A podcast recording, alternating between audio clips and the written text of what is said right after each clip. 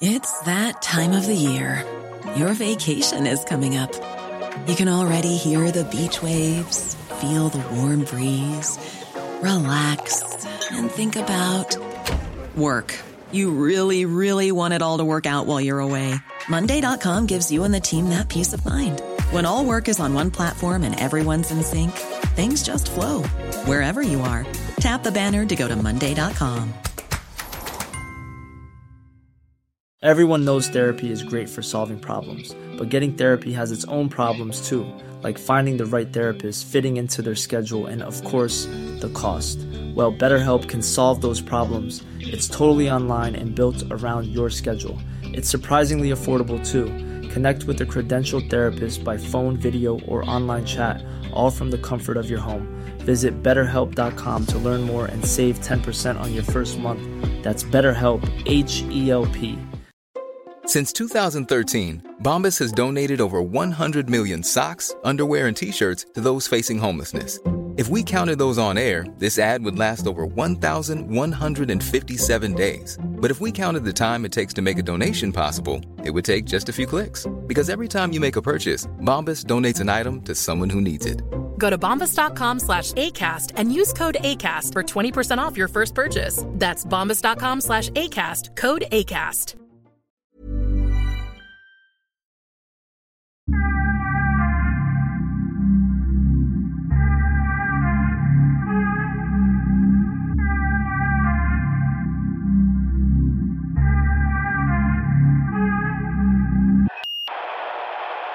Vad är det för tröja? Vad är det där för något? Jag tror det är Versace.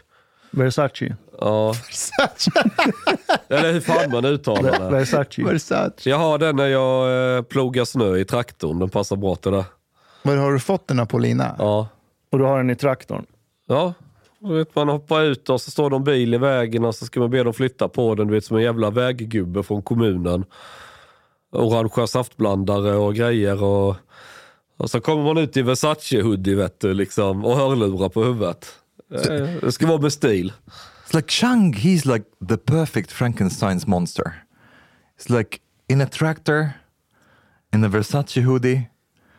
He's like your mom is a Jew, Ja. your father is a Gypsy. gypsy. Ja. Du ser ut som karaktären i såna här heistfilmer som sitter i skåpbilen och håller på med datorerna och koordinerar. Jaha, vad är heist? Har du inte sett Heist? Eller en heistfilm? Oceans Eleven, Nej, Heat.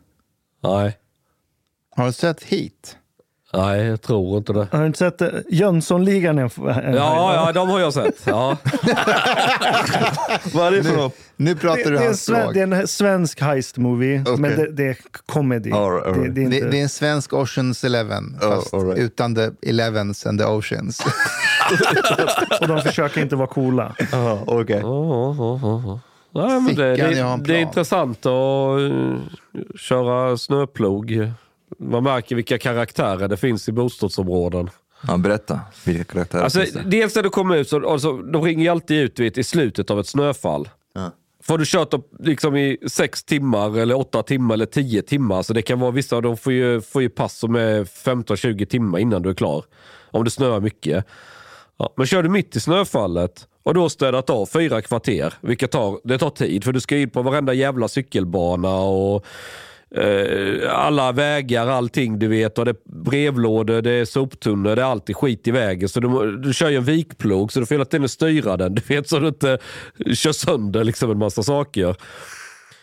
Ja, så är man i bostadsområde och sådär. Och så i alla fall, du tar det i mitten. Eller i, i, närmare slutet av snöfallen så vill du börja ploga. För kör du i mitten, allt det du har plogat upp, det får du ju göra om igen ju, för då har det kommit ännu mer snö. Så då väntar du liksom till det lugnat ner sig och så behöver du bara köra en gång helst. Sen blir det ändå, man får oftast köra en gång till för det ska sandas och det ska fixas och bla bla bla. Då ser man de här människorna liksom. Eh, står de och skottar där du vet, vid uppfarten för de ska komma ut med bilen.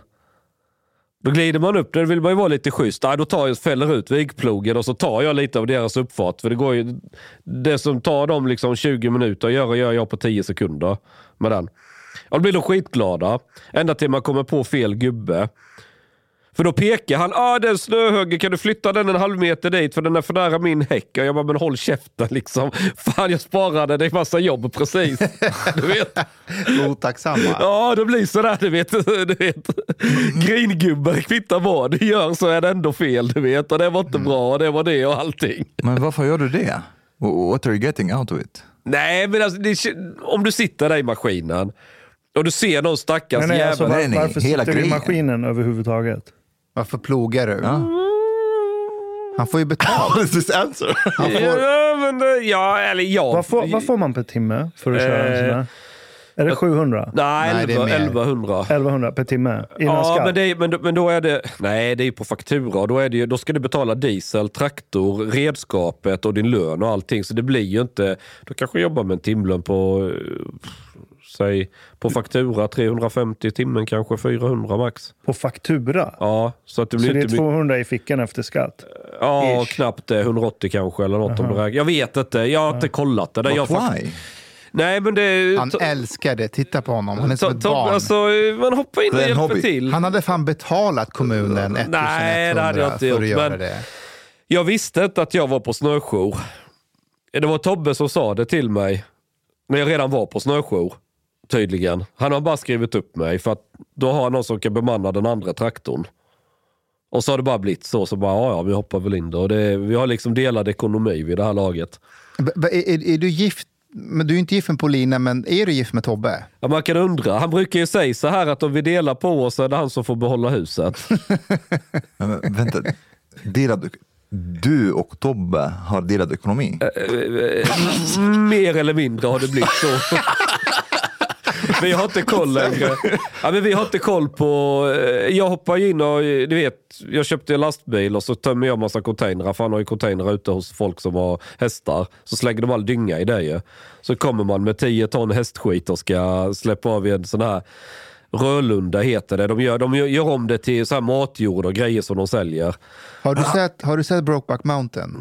Nej, men jag vet vad det är för film. Så you don't go there. how, how would how would we react if it turns out that actually Chang was was gay in the closet? Alltså om, om det kom fram, då är du untouchable i Sverige. Ingen kan komma åt dig. Jag är inte garderobsbög. Men om Tobbe var, har du tänkt någonsin på, på, på Tobbe som kvinna? Nej, det är väldigt svårt att föreställa sig honom som det. det ja. Men, men om han vore det, hade, hade du... När jag går in i affären en gång så bad han mig, nej, hans tjej Kikki eh, skulle ha cigg och cola. Så då går jag fram i kassa, för alla känner ju alla där ju. Min pojkväns flickvän skulle ha cigg och cola. Jaha, Kikki säger jag. Alltså flocken vet han vad det är. så vi driver ju lite, skojar lite sådär ibland ju, men ja. ja. Men det, nej, men det, mm, man bor på landet liksom. Trivs du där ute nu? Ja, det är mitt naturliga habitat. Ja. Lastbil, grävmaskiner, köra traktor, grejer. Och sen sitter man vid datorn och närtatar lite. Sen ut och gör något annat. Snöre i Afghanistan. Ja, men det gör det. Jag kommer Det faktiskt det. ihåg snö i Afghanistan. Det är ju massa berg. Hur, hur tar man bort snön där? Man ringer Chang och Tobbe. För det finns inga snöbilar där. Eh, det tror jag, nej det gör det nog inte. Men uppe Nej. i bergen, hur fan gör de? Det kan ju komma mycket snö ju. Ja, jag tror inte de... Okej, jag vågar inte säga det, men jag har svårt att se framför mig att det finns snöbilar där. Men, men vi hade, men vi hade varför? saltåsna i Iran. Saltåsnor. Det har vi nog säkert. Ja, då, Det kommer, då kommer på morgonen, fem, fem på morgonen typ, så kommer det en gubbe med en åsna med fett mycket packning och massa påsar. Fem på färs- morgonen i hela Iran? Ja, Ungefär. Va? Det är ganska synkat. Och så skriker han Namakie, det är saltisen här, det är saltisen. Och så kan man gå ut och köpa salt. Jaha, så använder man det och till marken. Ah, och... nej, nej, nej, det är om du behöver salt i köket. Det är så du köper salt. Jaha, men jag trodde vi pratade om snö. Man brukar ju ta nej, snö. nej, nej, nej, i Iran finns det snöplogar. Jaha.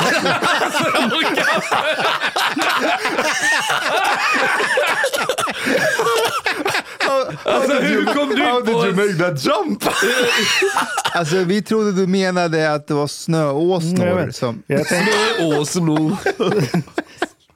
vänta, varför skulle en åsna komma med salt? Det var ju du som sa det! Jaha, nej, men jag tänkte på vilka olika fordon och service det finns i olika länder. Ja, men när, jag- när det snöar så sp- sprider det ut salt på Jo, vägen. jag vet, men Ja. den här åsnan köper du salt av. I köket.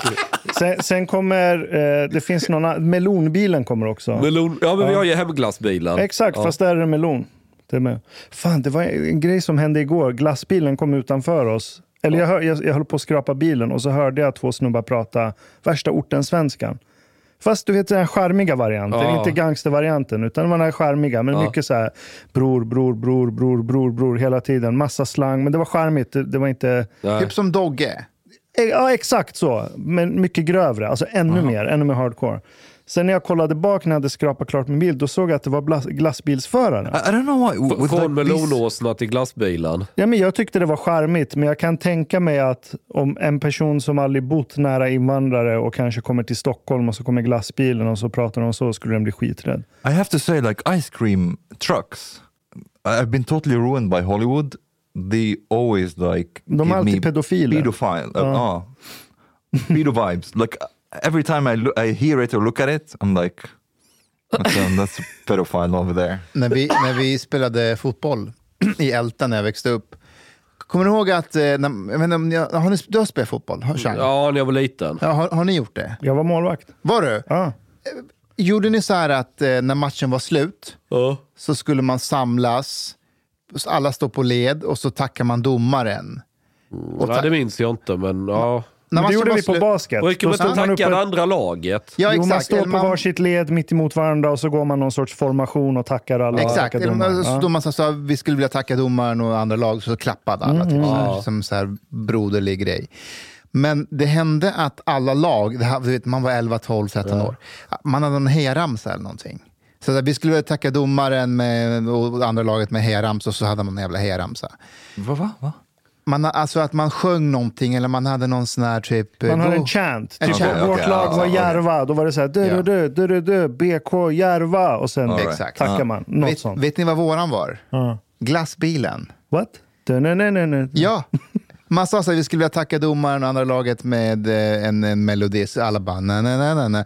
Tänk dig stå där när man hade förlorat matchen. Vi gjorde ju det. Alla stod med huvudet nere och bara.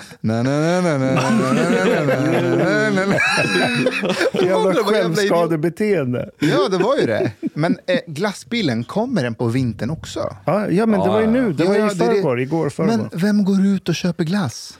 Vet inte. På vintern, jag vet inte. Men på riktigt, är det folk som går ut och köper glass? Jag har Ja, sett ja. folk som går och That's why köper. I'm saying it's very suspicious. Folk äter Men, glass nej, men vet du, fast amerikansk glassbil är mer pedo än svensk. För att sant? amerikanska glassbilen, då står det väl någon gubbe där och gör glass färskt åt barnen, är det inte? Mm, och inte det oftast privata bilar också? Ja, det också. Det Det här här, är det här är en- centralstyrt. Kom det är in här ska du få slicka på struten. Nej, men Hallå, tjena. hallå! Tjena! Ja, du är Välkommen. jävligt sen. Jag har varit i Östergötland. Vad vad- vad har, du, vad har du gjort? I, har du varit i Linkö, Linköping? Kimstad. Kimstad? Ja, där har jag varit. Det är ju nära Linköping ju. Kimstad? Ja, det ligger mitt emellan Linköping och Norrköping Ja. ungefär. Vad gjorde du där? Jag är eh, numera konsultläkare åt några som heter The House. Eh, Jaha, de, eh, Det som låter är- som LinkedIn-människor. Nej, skulle jag inte säga. Det är, eh, det är ett eh, så här eh, behandlingshem för eh, folk med beroendeproblem. Som Vad är de beroende av? Allt möjligt. Alkohol, kokain. eh, Då har du ju en bra kundbas där. Jag känner en som kan ordna det bästa om det gräs. Ja, du menar... Ja, Ja, ja, då har okej. du ju ja, folk du, tänker, du tänker så. Ja, du tänker Får så. jag fråga dig? Ja. När du håller på med beroendebehandling, är det någon sorts behandling som är din favoritbehandling? Alltså fa- favoritberoende som du gillar att jobba med lite mer? Alltså egentligen så är det väl så att min, min uppgift är, de, de har ju det här 12-stegsprogrammet. Har de det? Mm. Ja. Och 12-stegsprogrammet har ju väldigt bra vetenskapligt stöd. Och jag har ju ingenting med 12-stegsprogrammet att göra, utan jag är deras konsult. Och om man då säger vilken favorit... Jo, men är det sex, är det spel, är det... Ja, men där är det ju huvudsakligen substanser som, som, som de jobbar med. Är det många som... Jo, jo, men om, som du har erfarenhet och jobbat med, är det någon, någon beroende och missbruk som är lite mer speciell än de andra att jobba med? Eller alla i grunden Ja, men det, likadana? det jag kan tycka är väldigt intressant är kokain. Okej. Kan man bli För- beroende av det? Ja, men det, det är faktiskt en rätt relevant fråga. För att, För jag har eh, testat som fan och det hände ingenting. Jag nej, tycker den är nej, helt nej, Det är värdelös. väldigt vanlig, eh, vanlig, vanligt att det är så. Att, eh, men, men jag har noterat då genom att ha jobbat i beroendevård eh, länge nu, är ju att det finns två typer av personer som fastnar huvudsakligen. Alltså de flesta som håller på med kokain, då är det ju så att det är de här partyknarkarna på Stureplan som hanterar kokain rätt så bra. De, de, eh, det låter ju så, men, men alltså de, de är sådär att de, de går ut på krogen och så dricker de två, tre öl och så sänker man impulskontrollen och då kör man lite kokain. Men de brukar ju hantera det tämligen väl. Om det blir liksom för mycket så är ju faktiskt den sedvanliga behandlingen mot kokainberoende, om vi nu säger så, det är ju antabus, det vill säga sån här aversionsbehandling mot eh, alkohol. Funkar det de mot kokain? Ja, eh, för många är det ju så att eh, de återfaller inte i kokain Om de inte har om de druckit? inte har druckit två Ah, öl. Ja, ja, ja. Och eftersom ö- ölen inte är sådär jätteviktig, antabus är generellt sett ett rätt, alltså det vetenskapliga stödet för antabus är inte särskilt bra. Eh, Men det funkar ju liksom om man inte... Du blir väl röd i huvudet som en kräfta och får Jo, jo, hjärtklappning? jo, va? det är jättebra om du tar det, men det som händer i allmänhet är att folk slutar ju ta det eftersom de vill gå och dricka. Aha. Eh, och, och då, men däremot i den gruppen så kan det ju vara så att de är oftast inte jätteintresserade av alkohol. Eh, så de tar ju antabus då bara för att inte ta de där två ölen som gör att de sen kör kokain. Ja, ja. Men sen finns det ju två grupper som är eh, så här, solklara, skulle jag säga, undantag från det. Och egentligen de enda, eh, det är klart det finns undantag från det, men, men generellt sett de enda man ser som fastnar i, om man säger torrkokain, det vill säga de som kör kokain även utan att ha, ha Ja. druckit alkohol. Då. Och det är ju antingen så har de en, i grunden en social fobi, Just eller det. någon sån tillstånd, ett generellt ångestsyndrom eller någonting sånt där som gör att första gången de tar kokain så kan de gå och prata med folk som de har velat göra alltid tidigare men inte vågat. Ja, ja, ja, Och då är det otroligt lätt att Men är det i inte jävligt tragiskt att en sån person ska åka dit och bli, åka dit för knarkinnehav och grejer och sättas på torken? Det är ju en hjälp för dem ju. Eh, alltså problemet med kokain är ju att det inte är jättebra hjälp eh, eftersom kokain har ju så extremt kort eh, halveringstid.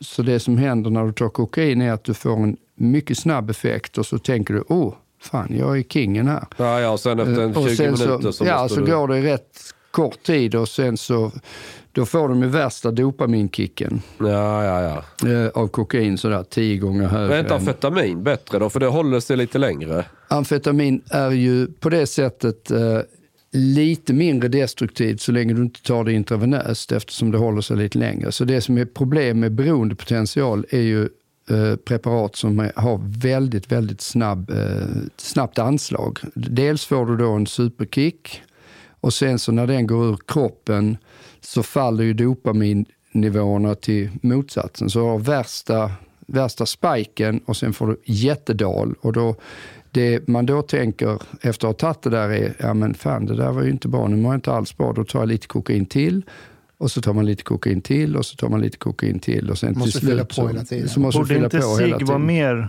beroendeframkallande på något sätt då, än snus? För att du får kick skitfort. Eller du kanske får av snus också. Ja, du får en ganska, ganska rejäl eh, nikotinpåslag på, på snus också. Ja, det En- får man. mm, Men det är klart, du har helt rätt. Alltså, administrationssättet för alla droger är naturligtvis jätterelevant. Det är ju samma sak som om man tar eh, de här eh, ADHD-medicinerna som ju då, Elvanse till exempel, det, det är ju egentligen ren amfetamin. Men det man har gjort med den molekylen är att man har satt på en aminosyra, ut, på, liksom tillfogat en aminosyra som då måste, eh, innan den är borta från molekylen så är ju molekylen eh, inaktiv. Så att innan, innan du får, det, det som händer är att du, du tar den här lisdexamfetamin och sen så kommer den ner till levern där det är ett enzym som spjälkar bort lysin. Det, det är som en eh, amfetamin i en piñata. Så varje gång den kommer till levern så slår levern pinjatan med en baseball. Och då Ja, ungefär det- så ja. Och då kommer det lite amfetamin. Mm. Ja, men det som är intressant är att det som styr, eh, det som styr relevans och hur det kommer ut i blodet är ju egentligen då avhängigt enzymet bara. Enzymet spjälkar kontinuerligt och då får du Levern depå- orkar slå sönder en pinjata bara ett visst antal gånger. Ja, eller egentligen, jag vet inte om pinjata är den bästa liknelsen för det är liksom kontinuerligt att det kommer de här eh, molekylen kommer och sen så, så har du ett enzym som hela tiden står och spjälkar av he- kontinuerligt det här.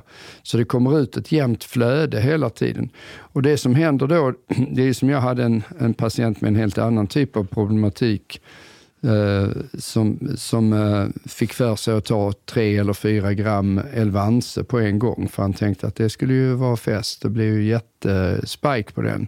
Det enda som hände det var ju att han då var vaken i tre, fyra dygn eller om det var fem dygn. Men han fick ju ingen kick utan när han var vaken tre, fyra dygn då, då kom han ju in och var knallpsykotisk istället för att han inte hade sovit. It's like the short acting ones that get more Ja, uh, generellt like sett så and Attentin är ju mer, mer problematiskt än Elvanse just eftersom du rent principiellt kan ju då, om du tar 10 attentin på en gång, då kommer du få den där snabba spiken. Right. Men tar du 10 Elvanse på en gång så kommer du ändå vara avhängigt enzymet. Så då är man vaken i, i, Så du blir vaken väldigt länge, men du kommer inte få den där kicken på det sättet. Då är det är rätt många som har försökt, liksom, ah, vi ska trixa med den här, det är en kapsel. Så tänkte jag, jag tar och fixar, tar bort kapseln eller sådär. Och jag snortar det eller sådär. Det spelar ingen roll, för depåfunktionen sitter i mo- molekylen. Är det någonting ni säger till innan? Alltså till dem att, hörni, ingen, ingen snortande och, det här. Eh, ibland är det ju så här, just Elvanse kan man ju faktiskt säga det eftersom eh, det kan ju vara ja, onödigt att göra kan jag säga. Men annars är det ju så här att om man börjar säga att man inte ska snorta grejer, vad händer då? Då gör de det. Exakt, Ja, det är så det är ganska dumt att säga egentligen. Ska vi tillbringa skål bara? Skål, Skål. till kokain. Ja, finns det det, det är alltid kul med lite knarkkunskap. Men Ja, vad sa absolut. du? Bero, om vi går tillbaka till Ja, beroende. du sa att det var din favoritmissbruk. Varför Ja, det?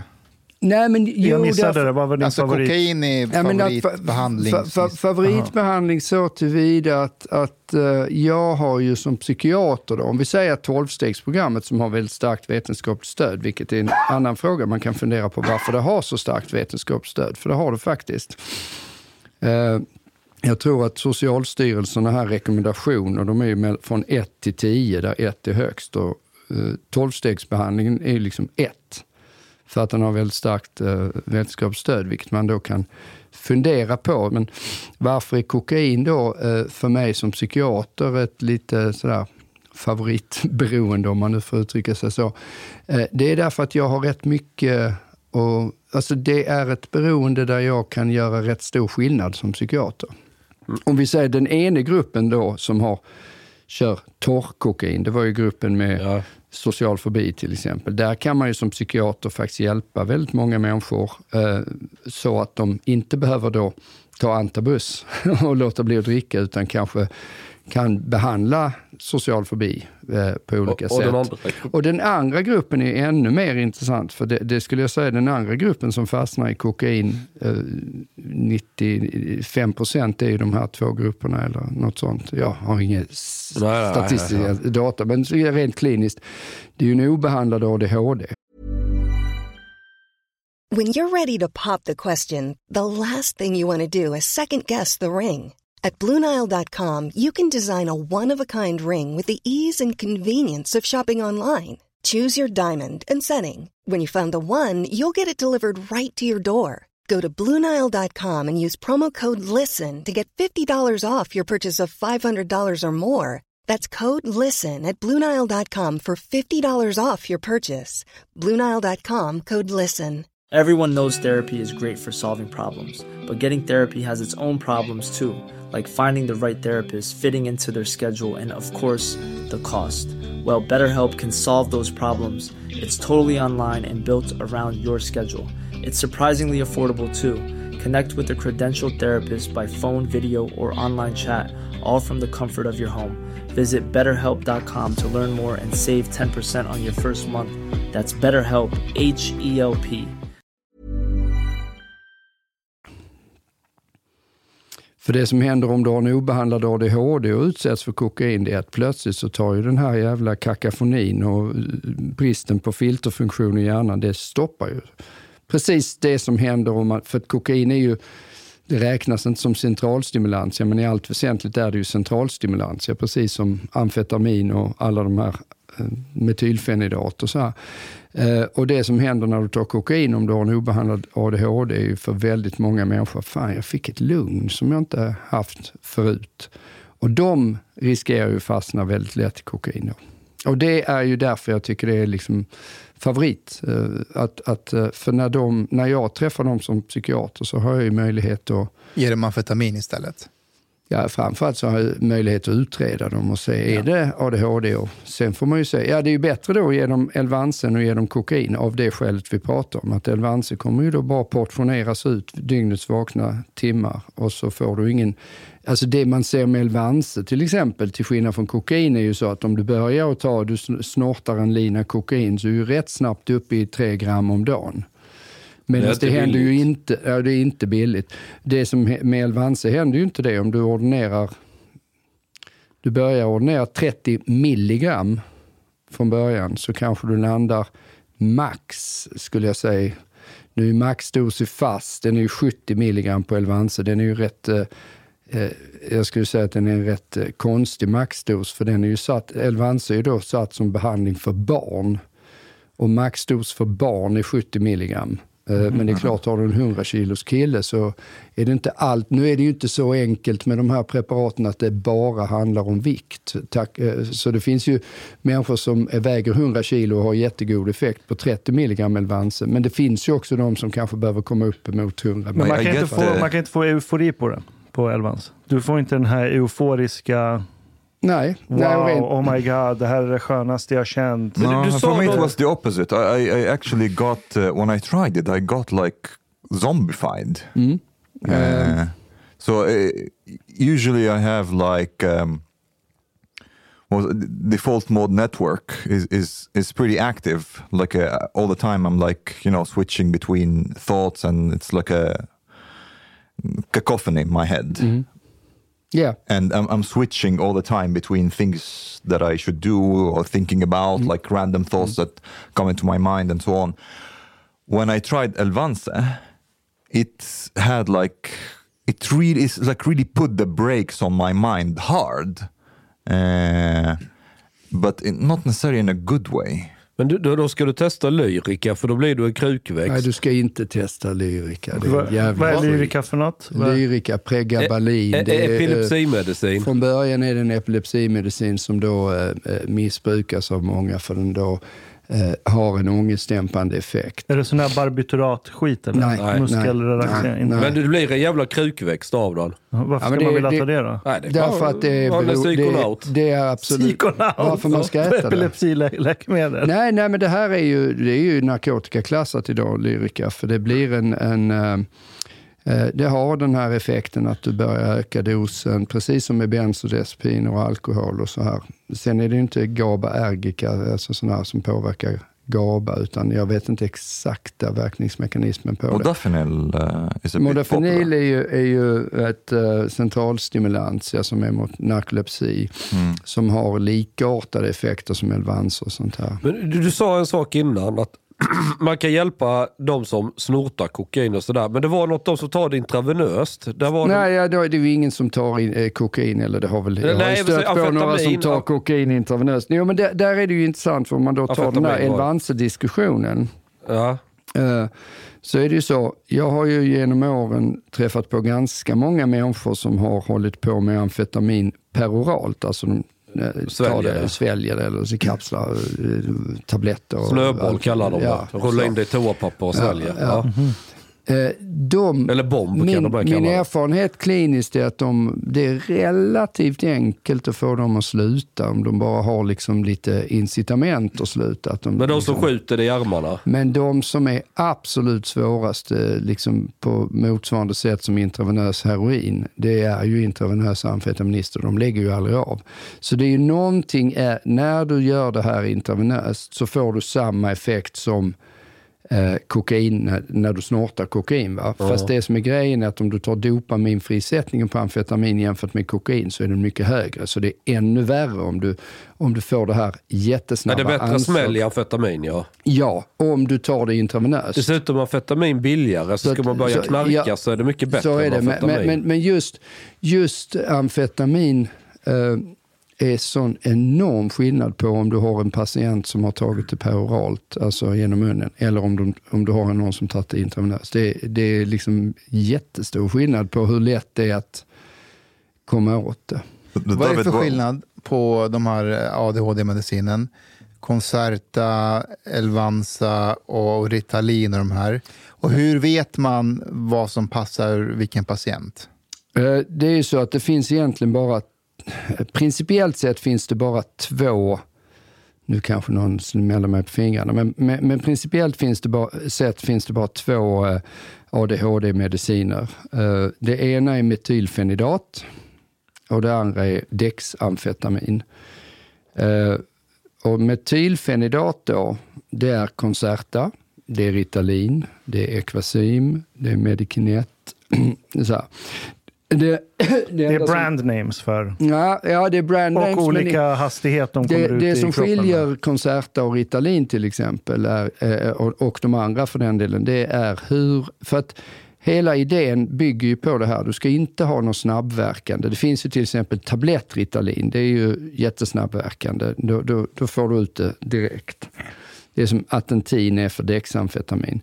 Eh, eller tablettmedikinet. Det, det, det är så. Men, men hela poängen är ju med, med den här medicinen är att du ska ha en depåberedning som portioneras ut över dygnets vakna timmar. De flesta depåmediciner är ju 24 timmars mediciner. Alltså tar du blodtrycksmediciner så alltså, eller vad det nu kan vara, så ska du liksom bara behöva ta det här en gång om dagen, på morgonen till exempel. Men de här är lite speciella depåer eftersom du vill helst inte att de funkar på natten därför att de, då, kan de få, då kan man få svårt att sova. Alltså du bunkrar upp i Eh, levern. En depåberedning är ju någonting som då ska portioneras ut. eh, Liksom, ja, det är som att du har en depå, en vanlig depå, lager som portioneras ut över tid. Va? Men, Medan Ritalin, allting kommer på en gång. Tablettritalin. Ja. Sen finns det ju kapslar Ritalin. Och där är ju så att om du tar en kapsel Ritalin, då har du två depåer kan man säga i den här. Så traditionellt sett Ritalin portioneras ut. Om vi säger att metylfenidat har en halveringstid på ungefär fyra timmar. Eller, effekten skulle jag säga egentligen, eh, eh, snarare än halveringstiden. Jag kan inte exakt halveringstiden, men, men det håller i sig sådär. Effekten är en fyra fem timmar eller sånt. Och då, då när du tar en kapsel så ska det portioneras ut. Först när du tar den så ska det portioneras ut direkt, relativt snabbt. Och sen så kommer det en kapsel till som ska portioneras ut på eftermiddagen. Så att du liksom har det här över, över tid. Concerta är ursprung, det är lite intressant för Concerta finns ju nu, det är inte längre patent på det. Så då, då finns det liksom generiska tab, eh, tabletter Concerta. Det är därför den är så jävla billig. Den är jättebillig, men det som är intressant är att eh, ursprungskoncerta och den generiska då som heter metylfenidat någonting, de är inte jämförbara därför att Concerta har tre sådana här depåer. Så den portioneras ut. Men de, som de, här, de har då äh, apoteket accepterat de här generiska ersättningspreparaten bara har två.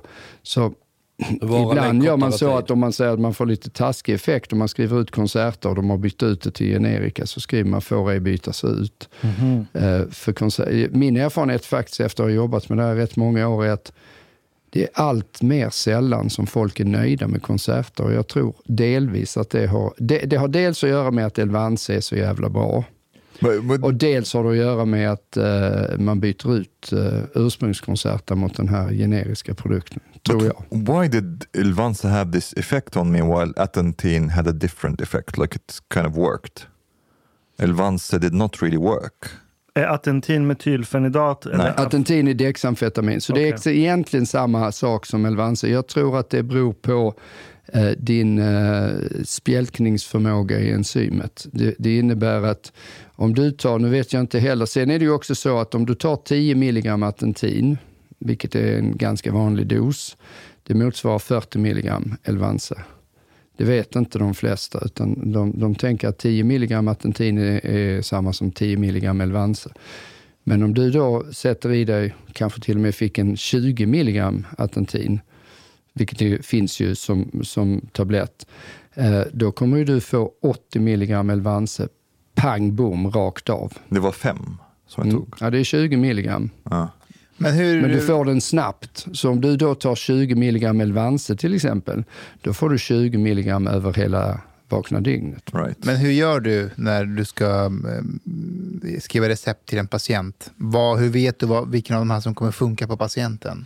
Eh, Det är väldigt lätt nu för tiden eh, eftersom social, man måste följa Socialstyrelsens riktlinjer. Och de säger att man ska skriva ut förstahandsmedel först. Eh, vilket gör att då får, skriver jag ut... Ja, men I och för sig, om man då tar till exempel metylfenidatberedningarna som Ritalin och Concerta. Det är de billiga. Ja, det är de billiga. Eller, och så finns det ju Equasym och Medikinet. Men, men för enkelhetens skull, det, det innehåller också metylfenidat. Men, men om vi då säger skillnaden på Concerta och Ritalin. Om vi då säger, vad ska jag välja? Ska jag skriva ut Concerta eller ska jag skriva ut Ritalin? Då är det så att eh, om du tar motsvarande mängd, säg att du tar eh, 40 milligram Ritalin, det motsvarar ungefär 36 milligram Concerta. Eh, och då är det så att om du tar Concerta, då kommer den minst en tredjedel kommer komma ut på förmiddagen och sen kommer två tredjedelar på eftermiddagen. Eh, Medan Ritalin kommer hälften ut på förmiddagen och hälften på eftermiddagen, för enkelhetens skull kan man säga. Och då kan man, ju se, man kan ju till exempel tänka en människa som har extremt svårt att komma upp på morgonen kanske ska ha Ritalin snarare än Concerta, men någon som blir helt uttröttad på eftermiddagen kanske hellre ska ha Concerta. Vilka är det som får de här medicinen? Är det de som är hyperaktiva eller är det de som är hyperenergilösa? Båda. Båda? Båda. Det är ju så, de här eh, effekten, och det är väl lite, eh, jag an till Omars eh, kommentar kring Elvanse. Vad, vad är det de här gör? Jo, de skärper fokus. Eh, huvudsakligen, alltså att du kan fokusera. Och det är klart att om du är van, din hjärna den är helt filterlös, den tar in allting och så Pratar vi om mig nu? pratar om er alla, allihopa utom möjligen Mustafa tror jag. Jaha. Eh, eh, d- d- d- d- då, det den gör är att den tar, den tar bort alla de här onödiga impulserna eller intrycken som gör att du inte kan fokusera. Är inte det väldigt tråkigt? Vissa tycker att det är lite tråkigt. Men Eh, Har, har, ni, har ni testat någon gång och kört ett riktigt tjackrace? Nej. och, och, och, sen- om man hade gjort det, Chang, tror du han hade sagt det nu?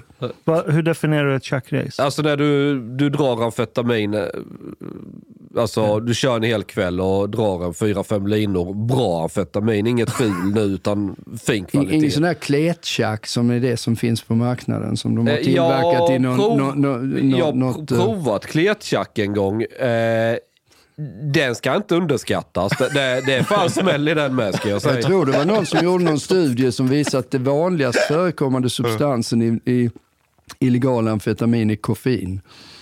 Nej men detta var, alltså det var ju någon som hade kokt amfetamin hemma. Och det blir sån här kletig, jag antar att det är det du menar. Den, den, den är inte torr utan den är liksom som en massa som, jag vet inte hur jag ska beskriva den. Eh, den funkade. Ja, men, men, Men i alla fall, när, när, om man, man har kört ett riktigt tjackrace ja. och sen till slut, någon gång tidigt på morgonen, så lyckas man ju ish sova. Men då har ju hela dopaminförrådet tömts ut i hjärnan. Då sitter man där som en jävla krukväxt. Du känner ingenting. Det är, så- allt är bara tomt och innehållslöst. Hela livet är bara ett svart hål. Men då har man ångest. Då känner man Ja. något, eller? Ja, jag, fick, jag har fått ångest av det, men det är för att jag är ju rätt CP-skadad. Men, men det är... men det är... Men, men, Men jag kan känner förstå att människor du? Men känner... hur känner du att det var ett svart hål om du inte fick ångest? Ja men det var liksom, du vet. Tom. Ja, men du, to, tomhet, precis. Allting är bara ett tomt innehållslöst. Men du var glad ändå? Nej, jag, bara, jag satt och Ja, tänkte... nej, Ingenting. Inte alls. Det är ju det, är det som... Nej, du, du känner, du, du, du blir Jag, inte jag, glad. jag, som- jag, har tagit, jag, tog e, jag har tagit E en gång i mitt liv. Det var utomlands för 16 år sedan på ett rave. Ja. De fem dygnen efter det, det är det värsta jag varit med om i hela mitt jävla liv. Jag har aldrig mått så piss. Fast det beror ju bara på att du, du fixerade dig vid en tjej som, som du sen insåg att hon är helt ointresserad av dig. Det, Eller hur? Okej, Kan ha det, varit det. Det, var, det inspelet var med under det. Okej? Och det var ändå inte ens någon som var bra för mig. Nej, exakt, exakt. Det förstod jag sen. Exakt. Det, stod, det förstod Det är ju jag. nackdelen med E. dygn Det är fem att du vaknade du, jag bara- Du, du, du, du bondar till personer som du inte egentligen hade for like, tänkt eh, bonda med. Men, Couple men är, det, är, det, alltså. är det amfetaminet eller är det MDMA som gör det att man börjar bonda med folk? För det, MDMA, MDMA MDMA, amfetaminet ger dig ångest efteråt. Ja, men egentligen så är det ju så. Sen vet ju inte du egentligen vad det var du fick. För, eh, när du tar ecstasy för 16 år sedan, om man tittar på vara. vad de egentligen innehöll, då tror jag att det var här MDMA 36 procent. Det, var, det var faktiskt längre, eh, det var längre sen Ja, ja. och Men- det var på rave. Så Längre? Hur gammal var du? Var du fem? jag har fan på med trance sedan jag var 17. Nej, nej, men, nej, men, I've nej, been men to det, places. det är faktiskt en av de grejerna som jag har tänkt. Men jag, jag var ju i kontakt med Socialstyrelsen och IVO om det. För jag tycker ju att det är ett väldigt stort problem att uh, uh, folk som håller på, alldeles oavsett om det här är intravenösa heroinister eller om det är partyknarkare, att uh, det kan man ju diskutera legalisering slash kriminalisering av, av droger, men det är ett jättestort problem att droger som då är illegala, eh, du har ingen som helst aning om vad de här innehåller. Va? Och, och jag hade som en idé, jag har fortfarande den idén, men jag blev lite, lite knäckt efter kon, eh, kontakt med Socialstyrelsen. Eh, för jag hade ju tänkt erbjuda en tjänst eh, inom ramen för min privata verksamhet att faktiskt analysera vad eh, narkotika innehåller. Ja, då vet man ju om man blivit blåst Det är ju för mig harm reduction på riktigt. Om vi säger att harm reduction, det här med sprututbytet var ju superviktigt.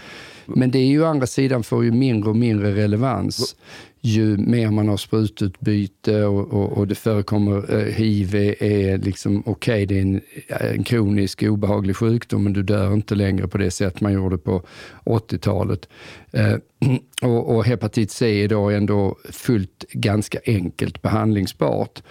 Eh, Men det är klart att det är harm reduction. Men det som skulle vara en rejäl harm reduction på ett sätt som, som är helt eh, livräddande, det skulle ju vara att man faktiskt som, om du håller på med heroin, eh, du kan gå till något ställe, som man gör i Holland till exempel, att du kan gå och kolla här, vad innehåller det här som jag nu har köpt? Så får du ta en liten portion av det där och så analyserar man det med en, du och jag pratar om det Ashkan, mm med en masspektrometer. Så säger det, ja, men det här innehåller så här mycket heroin och så innehåller det, ja, det innehåller visst en del Det fentanyl är faktiskt det här skitlätt att göra sådana analyser. Är det ju- Jätteenkelt. Och det går jävligt fort. Det går jättefort Mm. och du skulle kunna göra det här. Problemet var att när jag hörde av mig till Socialstyrelsen så svarade de ungefär Goddag. Fråga är det, är det okej? Kan jag hamna i trubbel om jag gör det här? För jag tycker inte att jag borde hamna i trubbel eftersom det är ju ungefär vad man gör på Maria Beroende. Alltså att om du lämnar in ditt, din narkotika på Maria Beroende, du får inte tillbaka din narkotika. Men det är det enda du skulle behöva göra är att lämna, okej jag har köpt ett gram heroin. Jag ger en pyttesmula, det behövs ju ingenting för den där masspektrometern, det är pyttelite som behövs. Lämna det och, så lämna, och det är ju dessutom kasserat sen. Så att jag behöver, alltså jag behöver inte, men eh, det som då är, eh, det jag inte vill bli utsatt för är att så, ah, du, har, du har hållit på med illegala droger. Men det är ju egentligen trams, därför att det enda jag gör är att ta en pytteliten del av det här och så analyserar det och så slänger jag det. Men det, då svarade Socialstyrelsen att nej, det där eh, kan inte vi hjälpa dig med för att det är eh, en fråga om, eh, som polisen måste... eh, Polisen, det är illegalt att hålla på med. Så, Jaså. så, och, så, och så blev jag lite sur, jag kommer inte ihåg, jag har den här mejlkonversationen, så, så, så svarade men, men vem ska jag fråga då? För jag vill ställa frågan, ja, du får väl fråga polisen, men ungefär som om de...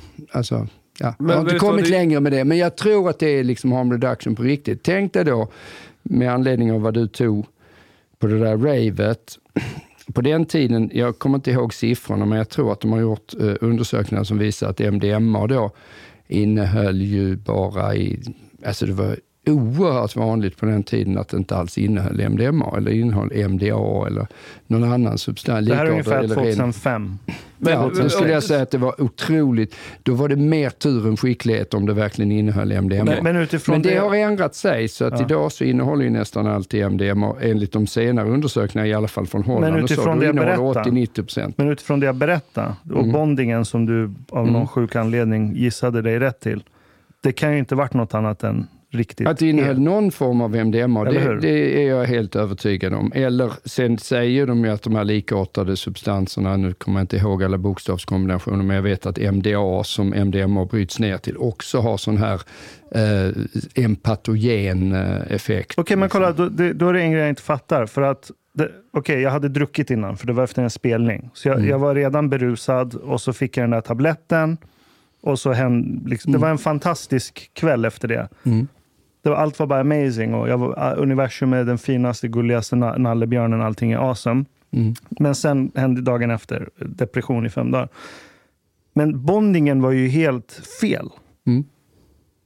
Alltså det fanns ingenting i universum som hade fått mig att bonda med den personen om jag var nykter. Det- Det var to- totalt, helt... Det är ju en But klassisk... the dose?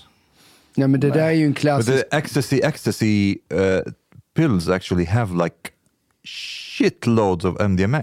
Jo, jo, men kolla. Det, är MDMA. det, det yeah, är rent. like det är the, the, rent. the pill has like very, very, it's a lot. Jo, men not... Det var, det, det var precis det jag skulle med- säga Omar. Ja. Att om du går tillbaka till 2005, en ecstasy-tablett 2005 innehöll kanske max 30 procent MDMA. Nu, jag bara höftar va.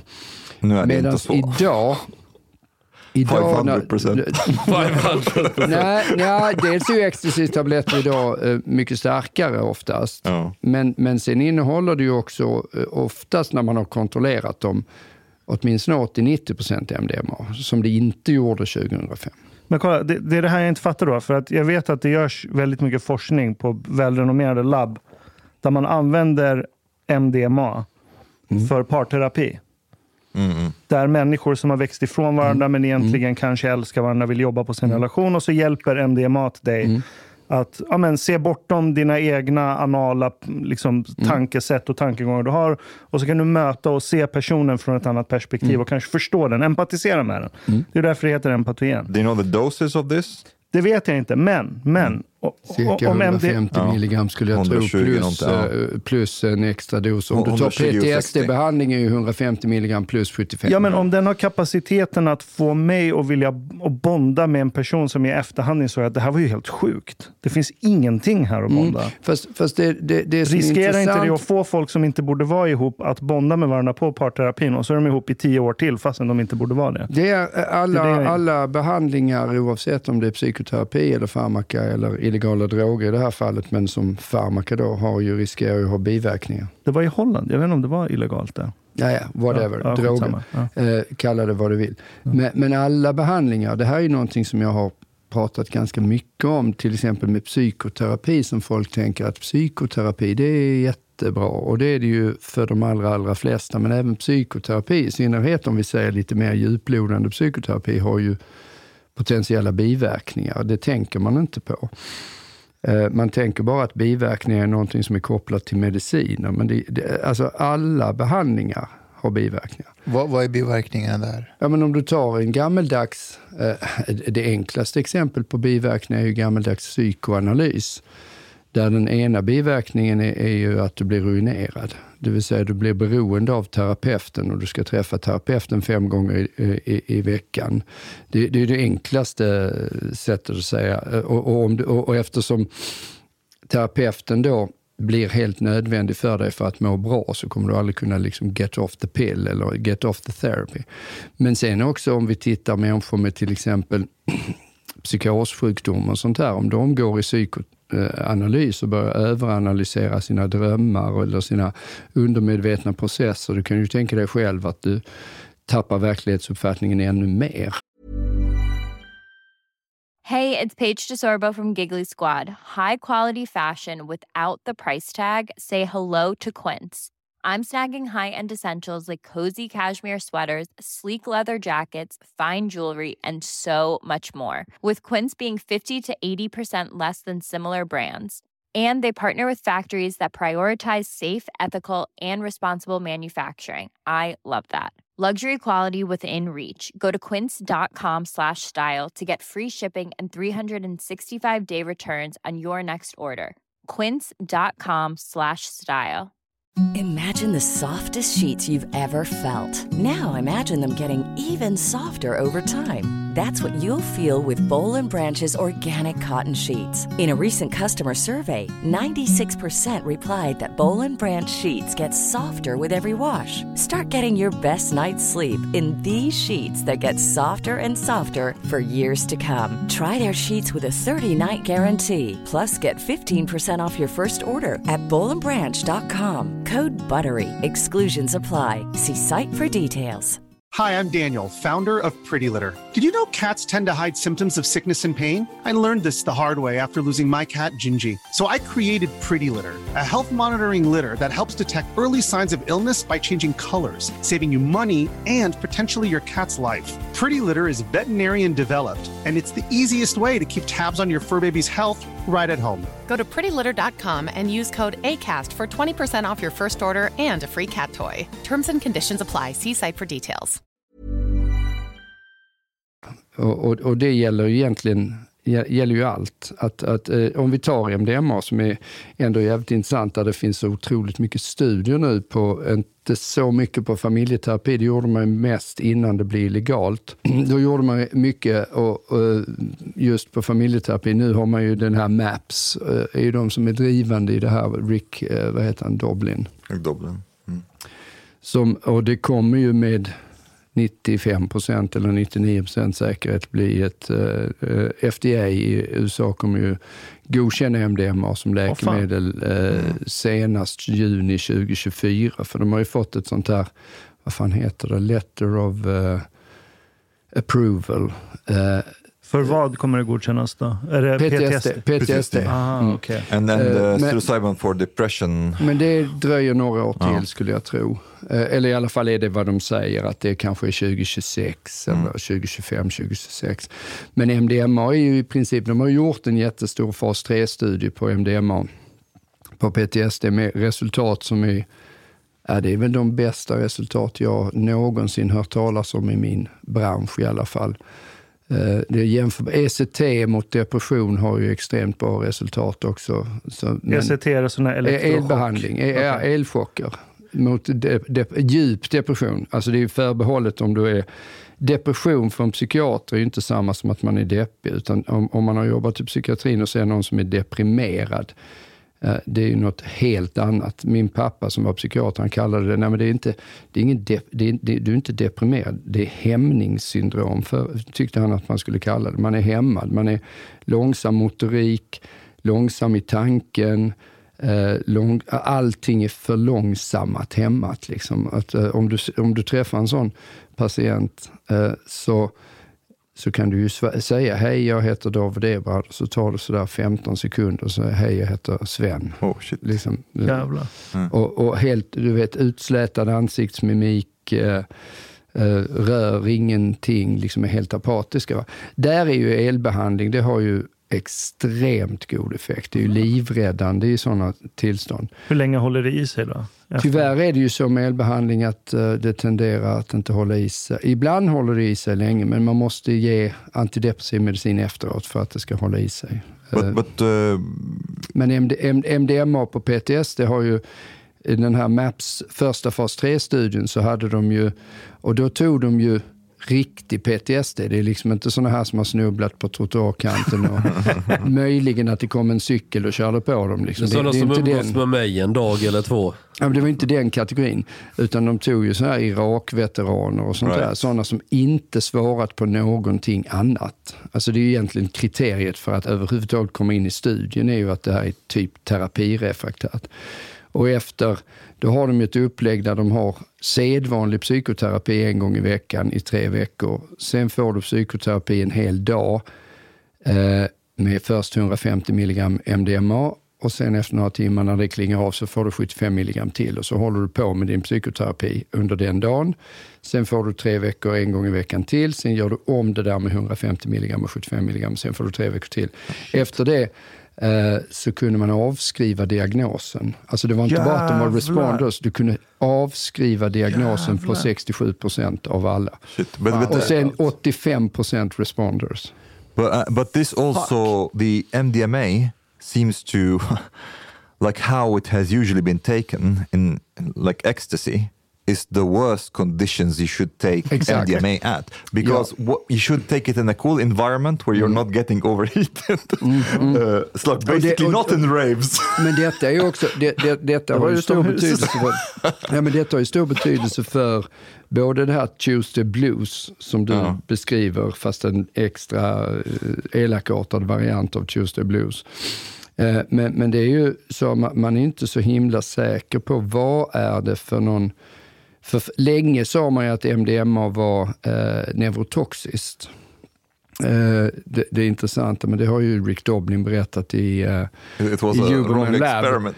Nej, de hade ju tagit metamfetamin. Exactly. De hade blandat ihop MDMA och metamfetamin på, på labbråttor. men, men det var ena, ena grejen. Men, men sen, eh, sen har de ju... eh, eh, det, det som också är relevant är precis som Omar är inne på att M, eh, om du tar MDMA som då dels höjer din kroppstemperatur lite grann och dessutom torkar ut dig eh, så är det klart att om du inte dricker tillräckligt mycket så kommer du ha negativa effekter som också kan vara neurotoxiska av eh, hypertermi, alltså att du är för varm. Ja, så Men det är det- inte själva substansen som... Behöver inte vara. Nej, det okej. tycks ju, ju mer studier man gör visa att det är inte särskilt neurotoxiskt. Sen kan man inte säga att det inte är neurotoxiskt överhuvudtaget, för det är väldigt svårt att dra den slutsatsen. Men de gjorde ju, det var också som i Human Lab, jag har inte läst den studien själv, men eh, när han intervjuade Rick Dobling, det finns ju en jävligt intressant studie där de tog mormoner. Mhm. Eh, för mormoner är lite speciellt. För att det svåra med människor som har tagit olika illegala substanser är att de har oftast tagit allt möjligt. Så om man tittar på deras effekterna av, om man tittar på liksom hur, ja, har du någon effekt i psykologiska tester som gör att du skulle liksom kunna ha en ja, hint om att här, det funkar inte riktigt lika bra som hos andra till exempel. Då vet du ju egentligen inte vilken substans det skulle vara. Precis som du sa, du hade druckit en massa alkohol och så tog du MDMA och så kanske det är någon som har tagit lite kokain och som tagit lite ditten och som tagit datten. Så du vet liksom inte. Mormoner är jävligt eh, intressant. Jag fick lära mig det i den här podden. Då är det ju så att mormoner, där är ju alla typer av droger förbjudna som var förbjudna när, vad hette han, Jos, vad hette han Smith? Joseph Smith. Joseph Smith var, verkade på 1800-talet. Vilket innebär att mormoner får inte dricka kaffe, de får inte ta kokain, de får inte ta amfetamin, opiater, alkohol, ingenting. MDMA som extraherades någon gång i början på 20-talet och som blev stort som eh, drog någon gång på när han eh, Shulgin återupptäckte det på 60-talet. Det är liksom inte klassificerat enligt mormon, eh, mormonerna. Det det är inte förbjudet för mormoner att ta MDMA. The perfect control group. Så, så, så de är ju perfekta, för det är alltså grupper, en grupp som har bara tagit MDMA. För allt annat är förbjudet. Det är, bara det, det är det enda de får ta.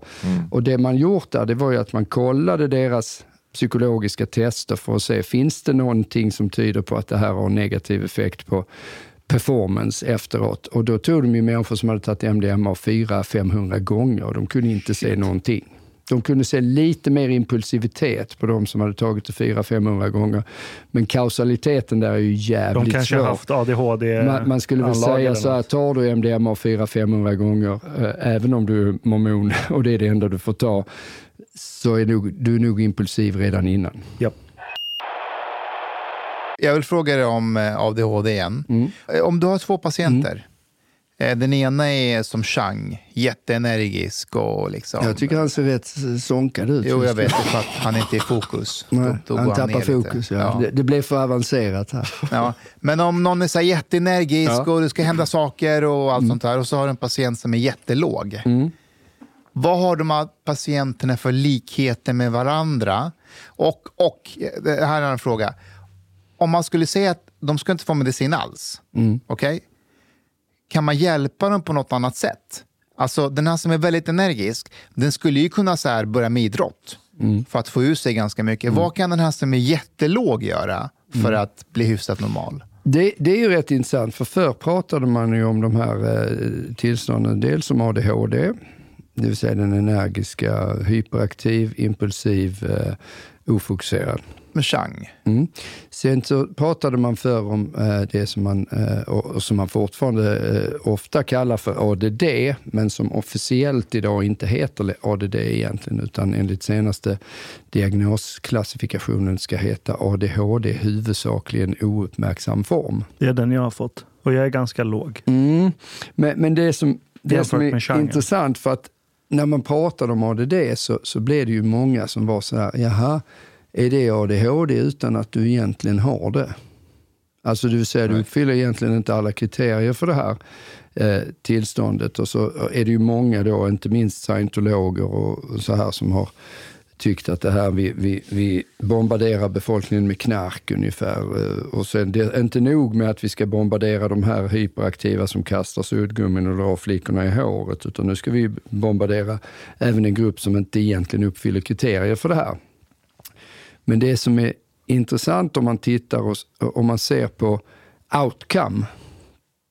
Hur går det för människor som har de här eh, symptomen? För det bör man ju komma ihåg, tvärt emot vad folk tror så är ju all psykiatrisk diagnostik är vad man kallar för symptomdiagnostik eller klinisk diagnos. Och det gäller ju även de så kallade neuropsykiatriska diagnoserna. Folk tror ju det när man går någon utredning, hur man ska ta och göra någon psykologisk test och så kommer det magiskt att visa sig eh, med någon objektiva mått att den här människan, oh du har ADHD.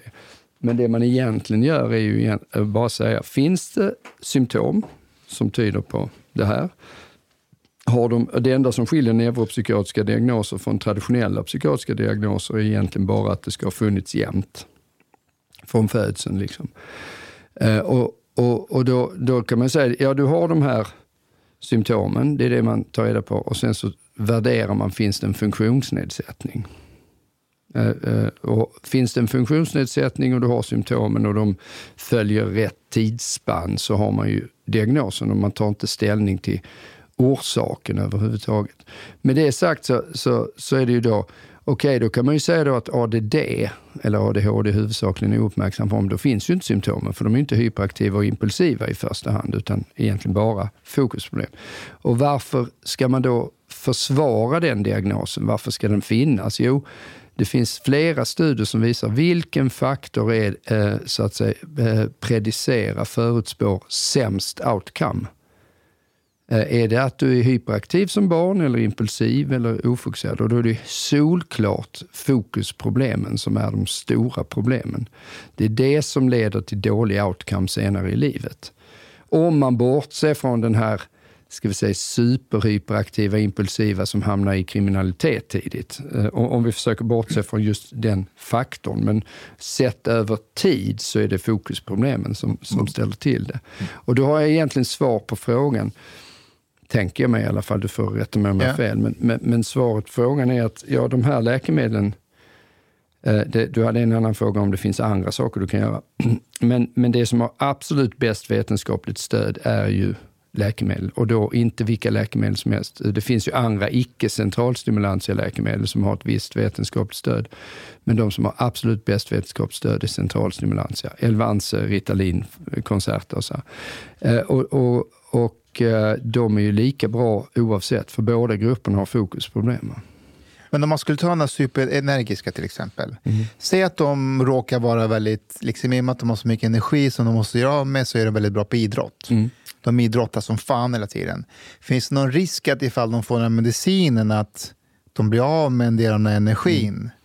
finns ju, jag har en del exempel faktiskt, eh, fall kan vi sä- säga så här, fall, enskilda patienter som inte gärna tar sin ADHD-medicin innan de ska spela match. Till exempel. But För att de blir för loja i förhållande till, sen är det ju, zombified. jag kan riskera att inte få den här liksom, ja, driven. Liksom. Så, så, så, så är det. Men sen är det ju också intressant att de här som har jättemycket energi som barn och som då har möjlighet att till exempel spela fotboll åtta dagar i veckan, fyr, eh, 17 timmar om dygnet. eh, nej, men liksom, det finns ju de som kommer som vuxna och har jätteproblem. Och så går man igenom då, för det ska ju ha funnits sen barndomen. Och ibland så ser man ju det, ah, det kanske inte är jättekonstigt att du inte hade lika mycket problem som barn, för ibland blir Okej. Du har lyssnat så här långt. På sista måltid. En mycket fin radioprogram i Sverige. Du tycker det är mycket trevligt. Men, lyssna på mig nu. Det här var inte hela avsnittet. Det var bara en liten smakprov. Hela avsnittet är nämligen mycket längre. Om du vill lyssna på alla hela avsnitten, då du måste betala bilet på klubb sista måltid. De har grabbarna de behöver pengar. Flis. Lax. Stolar. Forad betalar kningar. Shoppa blodpudding till familjen. Oka tunnelbana. Eller dricka en kall Norrlands guldpoute servering ibland. Les i beskrivning för avsnitt, där det finns information för att bli medlem på klubbista måltid. Det kostar som ett par kaffe latte ute på torget. Per månad. Som ett paket erbjudande, helt enkelt. Lätt som en plätt. Tak, Minwen.